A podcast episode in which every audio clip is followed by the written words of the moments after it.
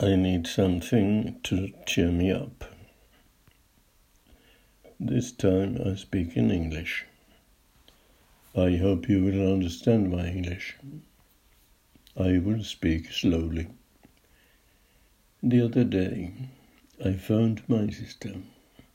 She lives in another town with her husband, a very nice man. He plays the piano and sings. I can't sing.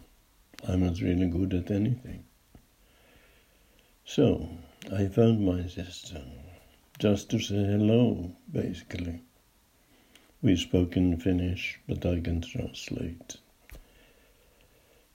I said, Hello, sis, what's new? I tell you what's new, she said. I bought me a smart watch. You didn't. I did. Well, that's just wonderful. And what is it? You don't know? Yes, I mean no. And you are a man. I'm not so sure of that now.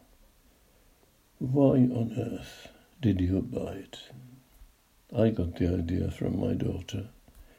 She said I really needed it. For instance, if I'm alone at home and I fall accidentally, the watch knows it and it makes an alarm call.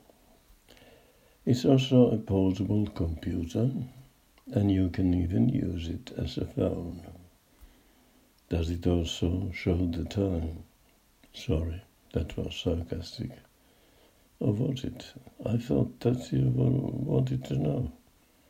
Yes, it does also show the time. It can do ever so many things. You can Google it if you like. I can recommend it. Well, I will bear it in mind. Uh, I have already fallen at home, twice in fact, not seriously. Did not break any bones or any furniture, but you never know.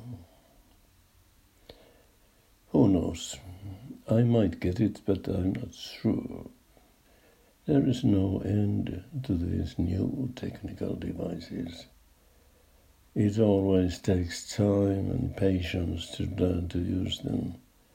The instructions are never any good. I'm sure you would learn to use this in no time. I wouldn't bet on it. You are such a pessimist. I am a realist. How much did you pay for it? About 250.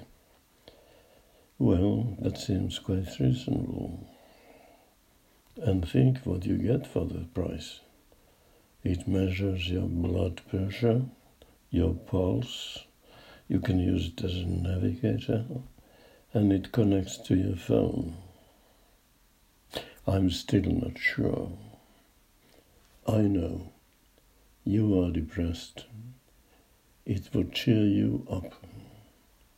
You mean like a new toy to a child? You are being sarcastic again. Not really. You see, I'm quite sure some people think of these things as toys. Men, particularly.